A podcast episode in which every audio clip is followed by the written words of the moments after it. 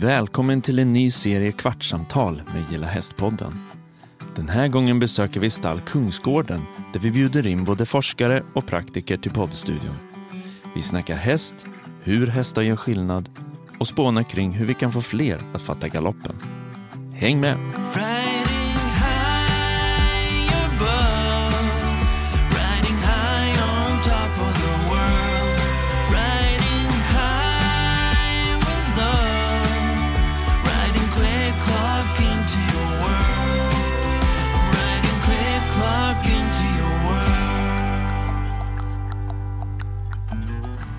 Då är vi tillbaka i poddstudion här igen på seminariet, det fjärde forskningsseminariet för hästunderstödda insatser. Och eh, vi har ju hängt här både igår, fredag, och idag är det lördag. Så det är andra dagen på seminariet och det är ju så mycket spännande. Deltagare, föreläsare, personer, så man vill ju helst podda med alla. Men nu har jag fått med mig en otroligt spännande person här in i studion som heter Marie Gustafsson. Varmt välkommen till Kvartssamtal med Gilla Hästpodden, Marie. Tack så mycket. Jag eh, tänker att jag ska presentera dig lite kort här bara och så ska du få lägga till lite själv också. Men du är ju universitetslektor och forskare på Linköpings universitet. Och du driver ett eh, gemensamt pågående forskningsprojekt tillsammans med Charlotte Lundgren som tyvärr inte är här idag. Men ni kallar det för Funka till häst. Och det här är ett projekt eh, som, du, som är pågående som vi sa och du har precis liksom berättat lite om det här på seminariet. Men innan vi pratar vidare om, om det, för du ska ju få berätta lite om det såklart. Bara helt kort, kan inte du presentera dig? Vem är Marie Gustafsson? Jag, Marie Gustafsson, är en eh, lärare och eh, forskare på avdelningen för socialt arbete på Linköpings universitet. Och eh, jag undervisar på socionomprogrammet. Mitt specialområde är funktionsnedsättning och funktionshinder, kan man säga. Spännande. Och det är ju den målgruppen kan man väl säga som det här projektet som du precis har berättat om eh, här på seminariet, som, som det handlar lite om. Eh, kan inte du berätta kort om det här projektet? Funka till häst. Vad, vad handlar det om? Kan du ge en kort sammanfattning för alla som inte var och lyssnade på dig här på seminariet? Oj, det blir inte helt lätt. Eh, jag kan väl börja med att säga att funktionshinderområdet är ju ofantligt brett. Och det finns ju väldigt många begrepp som man använder på det här området. Och det finns väldigt många olika grupper, målgrupper som man pratar om. Den målgrupp som vi fokuserar på, det är de personer som har någon form av intellektuell funktionsnedsättning eller kognitiv funktionsnedsättning. Eller det som förenar den här gruppen, det är väl att, att man har beslut inom ramen för LSS, eh, lagen om särskilt stöd till vissa funktionshindrade. Framförallt då det man kallar för personkrets 1, det vill säga personer med intellektuell funktionsnedsättning, eh, eller som man också fortfarande använder begreppet utvecklingsstörning då, eller som har någon form av autism. Så det är liksom Det är den mål- målgruppen? det är målgruppen, Precis. precis. Och vad är det ni liksom vill undersöka? Vad är, vad är det ni vill komma åt i den här studien? Ja, när vi började det här så... Jag började ju den här tanken och sen så sökte jag upp Charlotte som har jobbat med eh, interaktionen människa-häst under väldigt lång tid och sa att jag vill jättegärna vara med i Humsamhäst vid Linköpings universitet. Då var det ett, ett seminarium där man pratade om eh, möjliga forskningsprojekt. Och jag sa att jag skulle vilja göra ett forskningsprojekt som, som handlar om den här gruppen och hur man möter hästar. Vad, hur skapar man mening? Vad är det som sker? Det, det, fanns, det fanns så mycket som jag inte visste någonting om. Alltså när man har varit med på de här dagarna nu så inser man ju hur mycket verksamhet som finns. Men för mig så var det ett litet nytt fält och väldigt spännande att ge sig in i. Och som tur är så tyckte ju att stiftelsen Hästforskning också att det här var ett intressant område. Så att Första gången vi sökte fick vi inga pengar. Eh, andra gången vi sökte så fick vi pengar. Och vi är otroligt tacksamma för det här. Så vi har varit på två, i, i två olika miljöer. En liten miljö som har bara tre stycken hästar. Vi kallar den för Lilla gården. Vi har en annan miljö som vi kallar för Stora ridcentret. Och där det finns ja, mer än 40 hästar.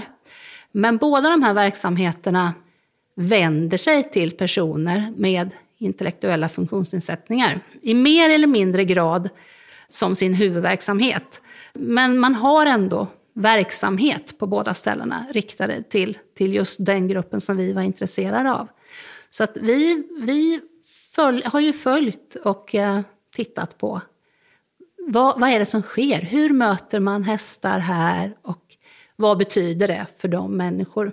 Och hur uppfattas det av, av andra runt omkring? Så att vi är ju inte bara intresserade av, av perspektivet hos deltagarna, utan också verksamheten.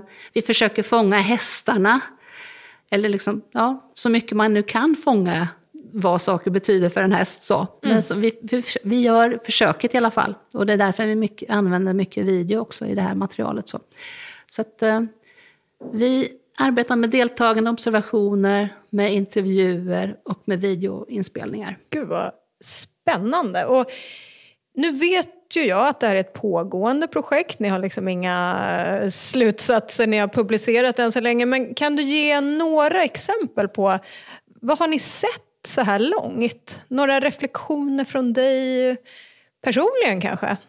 Mm. Jag är så glad att dessa verksamheter finns, kan jag väl börja med att säga. Och att man verkligen vänder sig till den här målgruppen. För jag tänker att det är viktigt. Och i, idag har vi inte pratat någonting om det som vi har liksom börjat skriva mest om egentligen. Eh, Det, där, man liksom, där man jobbar med daglig verksamhet.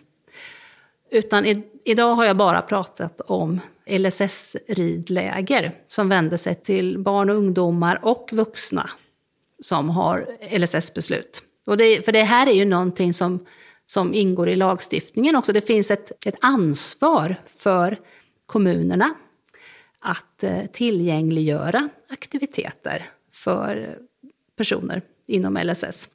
Och jag tycker den här kommunen då som erbjuder LSS-ridläger varje sommar, jag tycker det är strålande, jag tycker det är fantastiskt bra. Och det har varit väldigt spännande att följa. Och det är ju inte bara personerna som utvecklas och som lär sig saker av det här, alltså deltagarna. Utan det är också de som är stödpersoner och medhjälpare på lägret. Det är verksamheten i sig. Och det är eh, ja, men hästarna också. Ja, men det där är Ja. spännande. Vad tror du hästarna får ut av det här? Alltså, när jag säger att hästarna lär sig också, så tänker jag att alltså det, var, det var en väldigt specifik sak som jag tänkte. Därför att man vid den här verksamheten då, man hade införskaffat en ny ramp. Därför att alla kan inte sitta upp från marken. Och det är, jag tänker att det är en jättebra anpassning. Men man hade inte riktigt hunnit skola in någon häst vid den här rampen. Eh, så när man insåg att, att man behövde använda rampen så fick man också passa på att, att skola in en häst till att använda, eller, eller att någon skulle sitta upp för den här rampen. Så jag tänker att det här var ju, ja men det var verkligen så här, det uppstod ett behov och man hanterade det i stunden. Eh, och det fungerade jättebra. Och hästarna ställde upp eh, på det. Hästen ställde upp också på det. Alltså, hästar är ju, och jag tänker det är därför man använder hästar i, i hästassisterade eh, aktiviteter och, och insatser. Det handlar ju om att hästar är så fantastiska på att anpassa sig Ja. och ställa upp. Ja. Men du sa det, det här är ju inte bara ett lärande för just den här målgruppen, alltså de eh, som var på ridlägret, utan även deras, eh, kanske deras assistenter, deras föräldrar, de som driver den här ridverksamheten, hästarna. Kan du ge några exempel på hur eh, deltagarna, vad var det bästa för dem med en sån här aktivitet? Vi pratade ju om det, liksom meningen. Alltså, jag, jag har ju pratat med många föräldrar tidigare. Och då, då är, alltså, det är många föräldrar som är aktiva även till sina vuxna barn. Och man söker, man söker en aktivitet som fungerar. Man, man känner att det här, ja, men personen i fråga behöver få möjlighet att engagera sig verkligen i någonting. Att hitta en miljö där man trivs och där man får ut någonting. Och då har man, man har, många har ju provat många olika saker. Och man fastnar inte riktigt. Men eh, det, det är ju en del som verkligen fastnar för det här med hästar. eh, och, och trivs väldigt väl. Det är klart att trivs man så mår man bättre. Men det är också, alltså det erbjuder en fysisk aktivitet som är rolig. Som man, man tänker inte på det som träning, man tänker inte på det som att man ja, men jobbar med, med sin kropp egentligen, men man gör det ändå. Mm. Jag tyckte det var jättebra poäng som du sa när du höll din presentation här inne. Att det måste ju inte bara handla om att spesa ner nytt nyttan. Att vi, vi vill gärna, just för den här målgruppen, rama in, ja men eh, man bygger bålstabilitet, eh, oxytocinpåslag när du klappar en häst. Alltså du vill gärna backa upp med forskning varför den här målgruppen ska ungefär få göra det här. Men du vände lite på det och sa att ja, men det, måste vi rada upp alla de här nyttorna eller räcker det med att det faktiskt är roligt? Mm. Ja, jag tänker ju att det är det. Alltså jag, jag har ju själv börjat rida plus 50. Och det är självklart så begriper jag att jag får bättre bålstabilitet av det här. Och eh, kanske bättre kondition också och rörlighet. Men det är ju inte därför jag gör det. Utan jag gör det ju för att det är roligt. Och jag tänker att vi är väldigt bra på att försöka rama in allting som handlar om personer med intellektuella funktionsnedsättningar och funktionsnedsättningar överhuvudtaget i att jo, men det ska tränas, det ska utvecklas, det ska förbättras. Men man måste ju också bara kunna få ha roligt. Alltså det är ju jätteviktigt. Så det är en rättighet tänker jag. Och det var ju många då som eh, här inne som lyssnade på dig som räckte upp handen och sa ja men det, det är väl det som är nyttan. Liksom för att har du roligt då kommer ju de här sakerna med nyttan då som vi gärna vill. Men jag tyckte det var en, en, en jättebra poäng och jag älskar det här när man faktiskt bara vänder på, på saker och ting.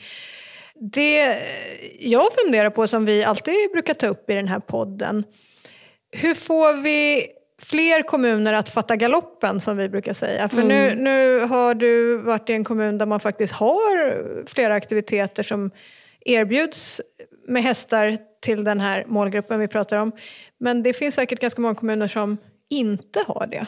Och även i de kommunerna så finns det ju verksamheter ibland som riktar sig till den här målgruppen. Men som drivs av eldsjälar. Exakt. Eh, Och där kommunerna inte riktigt eh, ja, men tar tillfället i akt att, att använda det. Och det tycker jag är, är lite sorgligt. Hur man ska få kommunerna, ja, jag vet inte. Jag vet inte. Nej. nej. Kan vi inte, kan vi så? Nej, men vi ska, vara, vi ska nog vara Ja. lite ärliga. Det har Ja. faktiskt varit en av de stora frågeställningarna under de här dagarna också. Att Mm. hur, eh, hur kan vi jobba långsiktigt med det här? Mm. Både vad det gäller finansiering och att liksom övertyga de här beslutsfattarna. För det finns ju trots allt studie på studie på studie på studie som Mm. bevisar de här sakerna och ändå är det lite trögt alltså. Mm. Jag tror man tänker ganska kortsiktigt kring det här med kostnader. För nu har vi pratat en hel del om, om till exempel hemmasittare som inte går till skolan. Alltså, det handlar ju också om barn och ungdomar ofta med någon form av funktionsnedsättning, neuropsykiatriska. Och kan man satsa pengar och resurser på det här så, och man får, man får eh, barn och ungdomar som, som går vidare eh, och faktiskt slutför sin skola så har man ju vunnit jättemycket i det långa loppet. Men eh, ja, det, är- det är svårt tänker jag. Och särskilt i tider när man, när man upplever att, att eh, ekonomin är sämre och att det ska prioriteras, då tänker man att ja, men det här det passar inte alla. Man, då vill man ha någonting annat som är liksom, har lägre trösklar in. Mm. Exakt. De kanske kan spela bowling.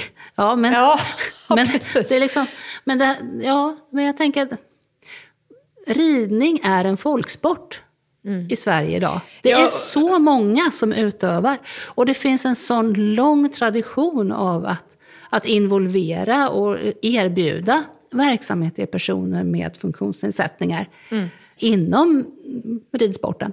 Så att varför inte ja, Ja, alltså- fortsätta och satsa på det? Bara för att dra lite siffror. Vi har i tidigare poddar eh, dragit lite siffror kring liksom hur stor hästsporten faktiskt är. Och om inte jag kommer ihåg fel nu så är det över en halv miljon eh, personer i Sverige som ägnar sig åt hästar på sin fritid.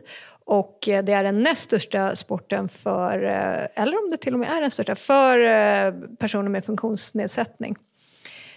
Och jag vet inte om det är så många som känner till det, men, men så ser det faktiskt ut. Och de siffrorna kommer från Svenska Ridsportsförbundets hemsida. Och den, en av de stora grupperna när det handlar om personer med funktionsnedsättning är också personer med intellektuella och kognitiva funktionsnedsättningar. Och det tänker jag att det är många som inte vet. Nej, precis. precis.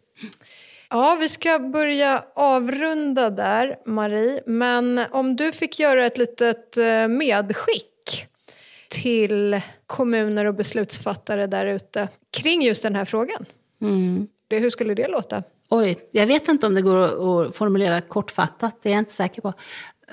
Vi pratade lite om det här med universell utformning också. Och jag tänker att man kanske, alltså ju mer man kan sänka trösklarna och få in personer med funktionsnedsättning överhuvudtaget i verksamheter, så tänker jag att det, det är en vinst för alla. Det är liksom inte bara för individerna, utan det är också för verksamheterna. Och det är, eh, ja, ja för alla. Så tänker jag att det är bra. Jättebra medskick tycker jag. En sista grej också som jag kom på nu som jag ville fråga dig är också det här, kan vi som jobbar inom det här fältet, och då inkluderar jag ju mig själv, alltså vi som erbjuder hästunderstödda insatser, kan vi bli bättre på att paketera det här gentemot kommunerna? Bättre på att förklara vad det är vi erbjuder och eh, ja, som sagt själva paketeringen kring det, tror du? Ja, men det tror jag säkerligen. Och jag tänker att den här podden är väl ett strålande exempel på att man faktiskt liksom kan lyfta fram de här bitarna. Så, sen får vi hoppas att, att eh, det är rätt personer som lyssnar och rätt personer som tar till sig. Så, men, Precis. Det hoppas vi också. ja. Tack snälla Marie för att du ville hoppa in här i poddstudion. Lite oförberedd och trött efter att ha hållit föredrag. Eh, vi uppskattar det jättemycket och eh, jag tror många av våra lyssnare gör det också. Så tusen, tusen tack och hälsa Charlotte så mycket. Det Också. ska jag göra. Om man vill kontakta dig, får man det? Det får man jättegärna göra. Om man, har frågor, hur får man tag i dig? Man hittar mig på Linköpings universitet. Eller så googlar man på Funka till häst. Det, vi, bo- det borde kunna dyka upp där tycker jag så, också. Mm. Jättebra. Tusen tack. Mm. Tack så mycket. Gilla hästpodden ryms i satsningen med samma namn som drivs av hästnäringens nationella stiftelse, HNS.